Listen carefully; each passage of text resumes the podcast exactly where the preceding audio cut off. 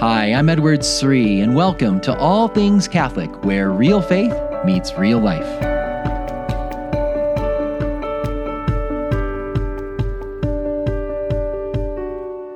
This week, the Catholic Church celebrates the feast of the great Saint Augustine. And I think many of us might be familiar with his conversion story, but how many of you are familiar with his second conversion?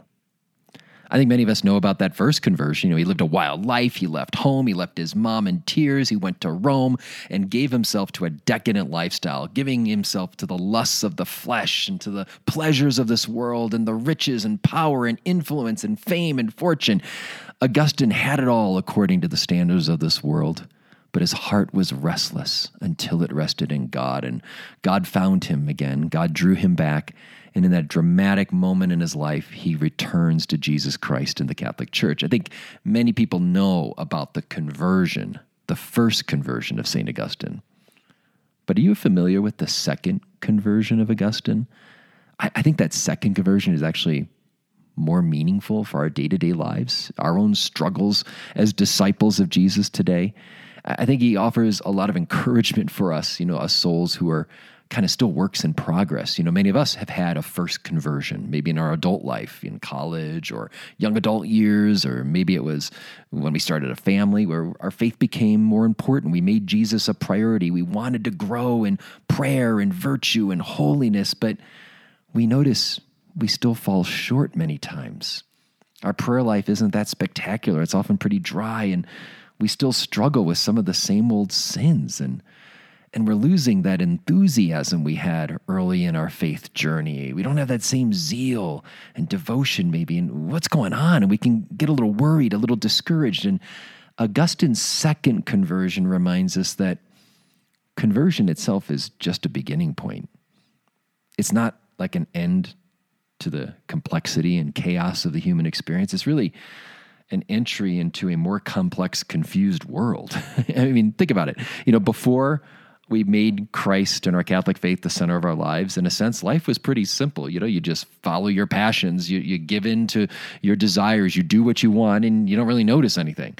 It's only after our conversion when we start striving after something higher, some higher standards in life, or trying to follow Jesus, that we notice the struggle, you know, that our, our weaknesses pull us down and uh, our, our vices pull us down, and, and, and we stumble and we fall short, and we can get easily frustrated with ourselves. Augustine's second conversion reminds us we don't become saints overnight, that we may not be perfect, we may be far from perfect, but we're still chosen and we're works in progress. And it's about being faithful to that process of ongoing conversion, that process of relying more on God, that we become ever more changed and conformed to Jesus Christ.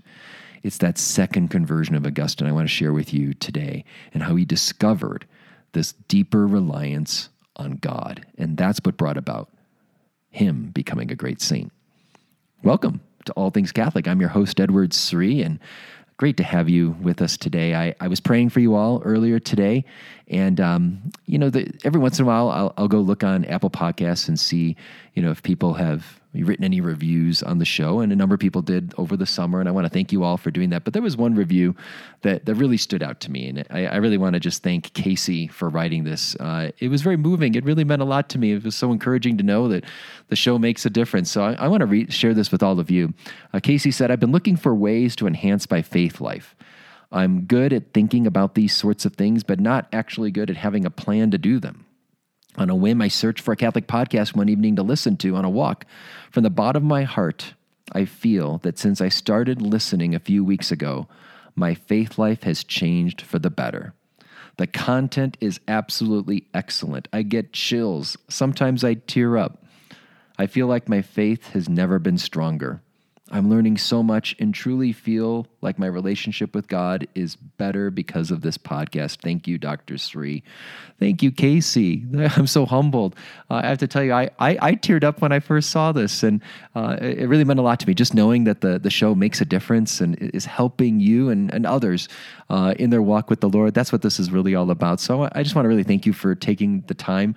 Uh, Casey says uh, in her review, I never write reviews. she never does this. So uh, I, I want to encourage all of if you're that, if you're like Casey and you never write reviews, I want to encourage you if you if you enjoy this podcast, if you get a lot out of it, if it blesses you and you think it would bless other people, if you would mind taking time to write a review on it. Uh, I know from what I'm told that the more positive reviews there are for a podcast show, the, the more it gets out there and, it'll it'll bump up in the ratings and help touch other souls. And so if if, if you would be like Casey and be willing to share uh, what, what you've appreciated about the podcast, that means a lot to me and, and hopefully it'll get out and bless other people uh, more. So thanks to Casey and thanks for all of you who've already written podcast uh, uh reviews for me. Thanks so much for doing that. But let, us turn back to Augustine here. Uh, you know, so Augustine's feast is coming up here this week.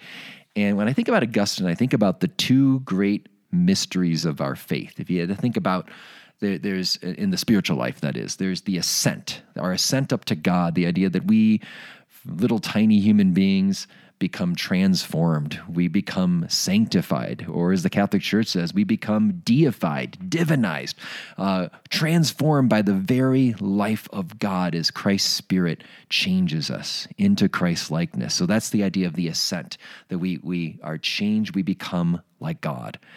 But then there's the other mystery of God's descent, God coming down to us, coming down and meeting us in our weakness, in our sinfulness, that even though we were sinners, God came down and He gave His only beloved Son for us. You know, that's the mystery. The mystery of the descent came first, and it has a certain primacy, at least in order. And, and I think that's the mystery that Augustine comes to appreciate at a profound level in his second conversion.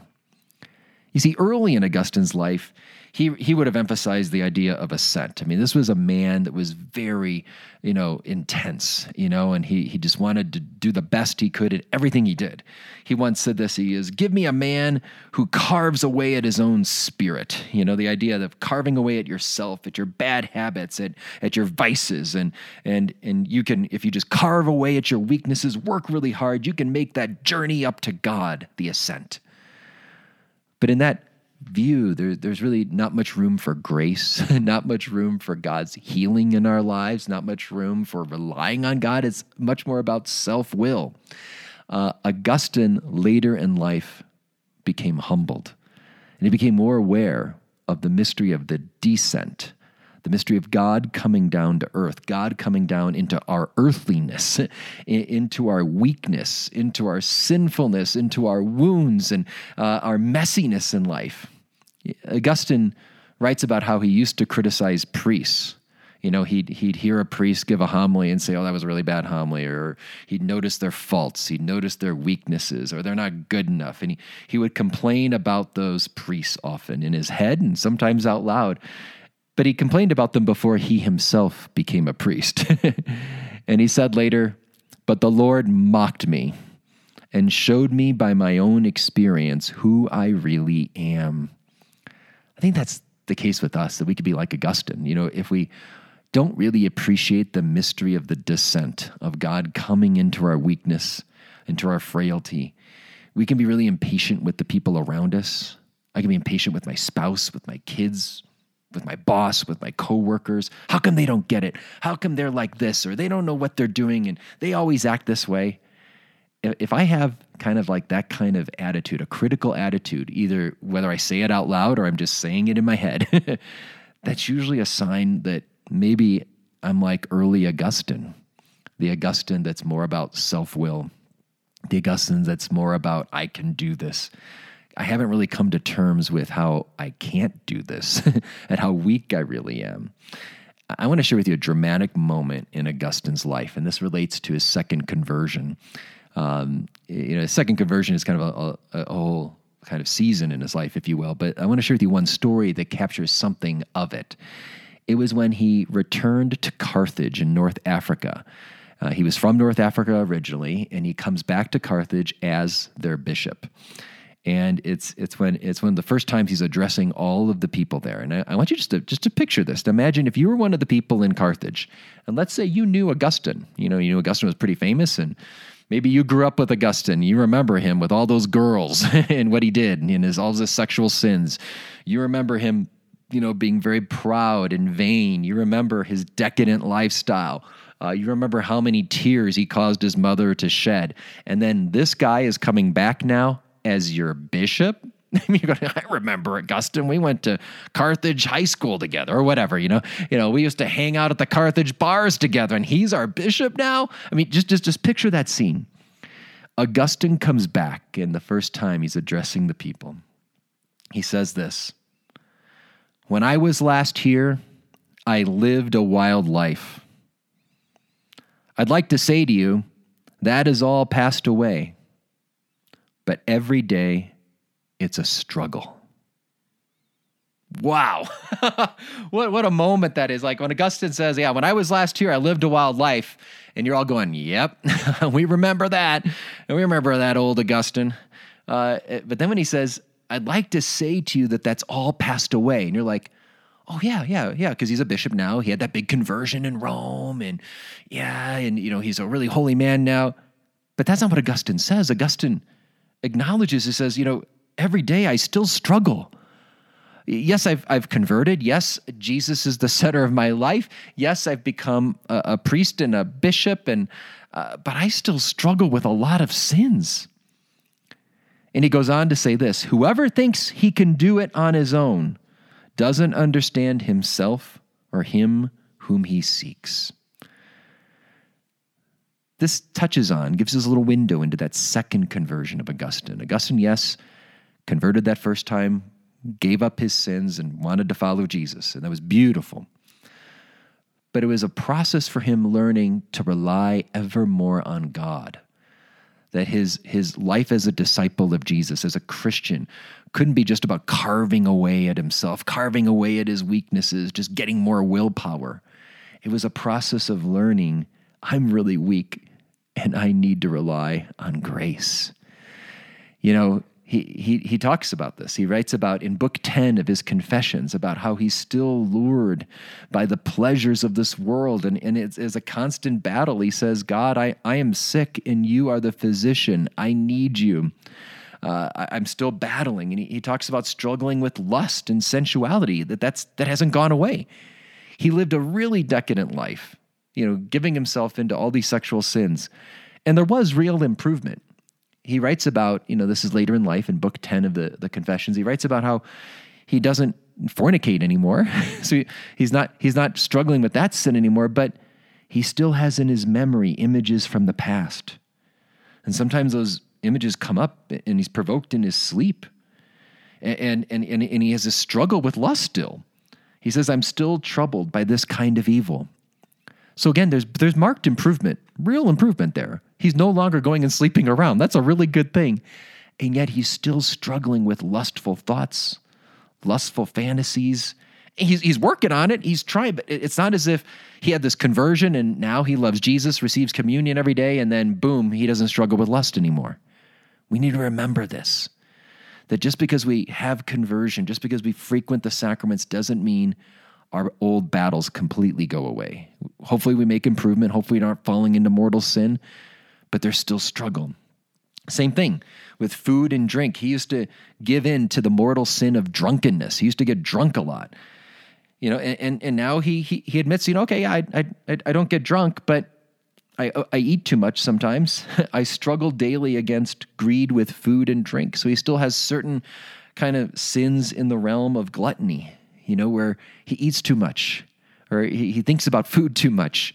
It's not as if all of a sudden he just you know becomes this great mag- magical saint in an instant, and and he doesn't struggle with these things. Same things with you know he used to be so fascinated by you know possessions and wealth and having a lot of nice things, and he writes about now I'm trying to live a simpler life.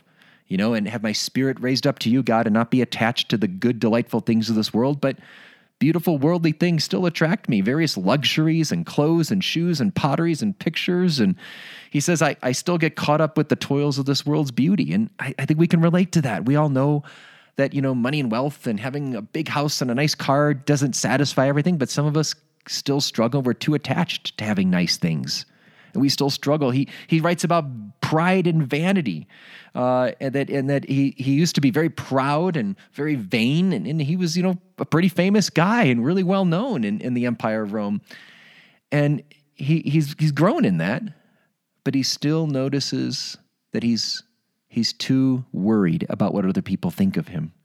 He still wants the praise of men. He wants good public approval ratings. He's worried about what people think, and he knows that that's still a struggle. You see, so Augustine, he's struggling with lust, he's struggling with pride, he's struggling with vanity, he's struggling with attachment to the good things of this world. And he says, Day after day without ceasing, these temptations put us to the test, O Lord. It's an ongoing struggle. We don't become perfect overnight. We may feel like we're far from perfect.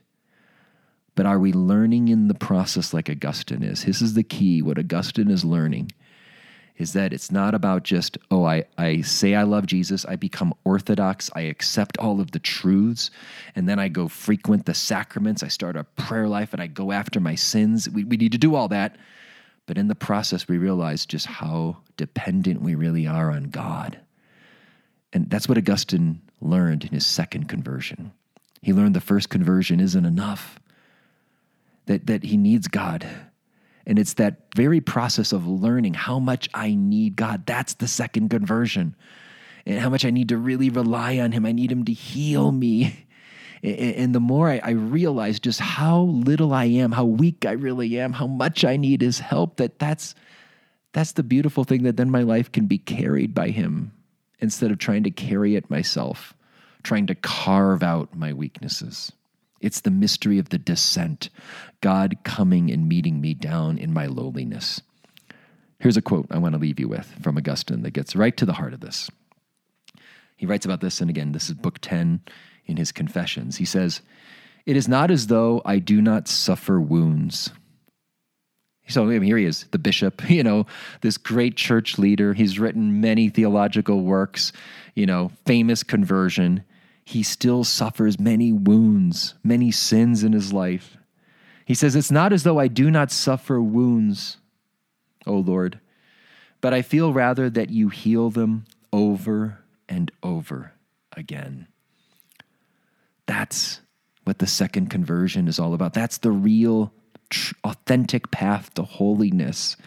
Isn't about, I got enough willpower and I resisted all those sins. No, it's about really coming in tune with the deep, profound wounds we all have, and then turning to Jesus with them and saying, Lord, you need to heal this and need to heal it. Not just today, not just this week, not just this month, not just this year. You're going to heal me over and over and over again. I, I think about, you know, my marriage with my wonderful wife, Beth. You know, we've been married 21 years and there's certain patterns and the, our relationship, you know, where things that maybe I brought into the relationship, she brought into the relationship, certain patterns of relating to others and uh, different wounds that we bring in and different dysfunctions, like any marriage, right? It's, so marriage is very messy like that. And I might be aware of certain patterns I have in the way I interact with others. And, and there's certain things that I know could set Beth off. And I'm not in trying to do it, but I know that it doesn't, or I know it, uh, like the way I respond to something may, may not be the best approach. And I'm aware of it and Beth and I talk about it and I bring it to confession.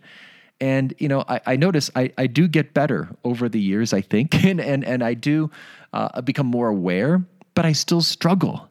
And, and, I'll, and I'll, I'll do the same thing I did 10 years ago. And I go, why did I say it that way? Why did I do it like that? And I, I can feel like Augustine. I say, it's not as though I don't suffer wounds. I still have these wounds. But Jesus, I need you to keep healing them over and over again and I realized for the sake of my marriage, and this is just one example. I mean, my think about my kids. I think about my own just just for my friendship with Jesus. I need Jesus to heal these wounds over and over again. Do you take your wounds to Jesus? Are you aware of those wounds? Let's close with this. Think about first of all, practical. How do you apply this message from Augustine in his second conversion to your life? The first thing is patience with yourself and to remember that the first conversion is not enough. The second conversion is all about learning to rely on God evermore. But I can't just say, oh, I'm going to rely on God. The only way I really come to rely on God is when, second, is the second point, is when I realize how weak I really am, how deep my wounds really are, how deep my vices and bad habits really are when I really feel I, I can't change. I've been trying, I've been working on this, and I, I like Augustine, maybe I've noticed a, some improvement in some areas, but the deep roots are still there. wow, how come they're not there? And I'm embarrassed about them and I'm, I'm upset about them. I'm frustrated about them. You know, when I start experiencing that, that's when then the, I'm, I'm aware of the truth of my weakness. Then, thirdly, I can take that weakness to the Lord. I take that weakness to the Lord and I, I, I tell him, like Augustine, I need you to heal them over and over again. And then expect that process of healing to not just happen just by you listening to this podcast or going to adoration tomorrow or uh, going on some great retreat next week. It's oftentimes these deep roots of our sins will take a lifetime. But as Jesus heals us over and over and over again, that's the real pathway ultimately for us to be with Him and with all those we love in heaven. That's the true pathway to happiness, the mystery of the descent. So, so much. I, I, wish more we could get into here. I hope this helps you enter into this week sharing a little wisdom from the great St. Augustine in his own life experience. Uh, reminder if you have not been able to write a review, I want to encourage you if you could take some time uh, to write a review of the podcast. That'll help get it out to more people and touch more souls. I'd greatly appreciate it. And as always, you can always reach me on Facebook, Twitter, or Instagram, or you can go to my website at edwardsri.com. That's edwardsri.com. God bless.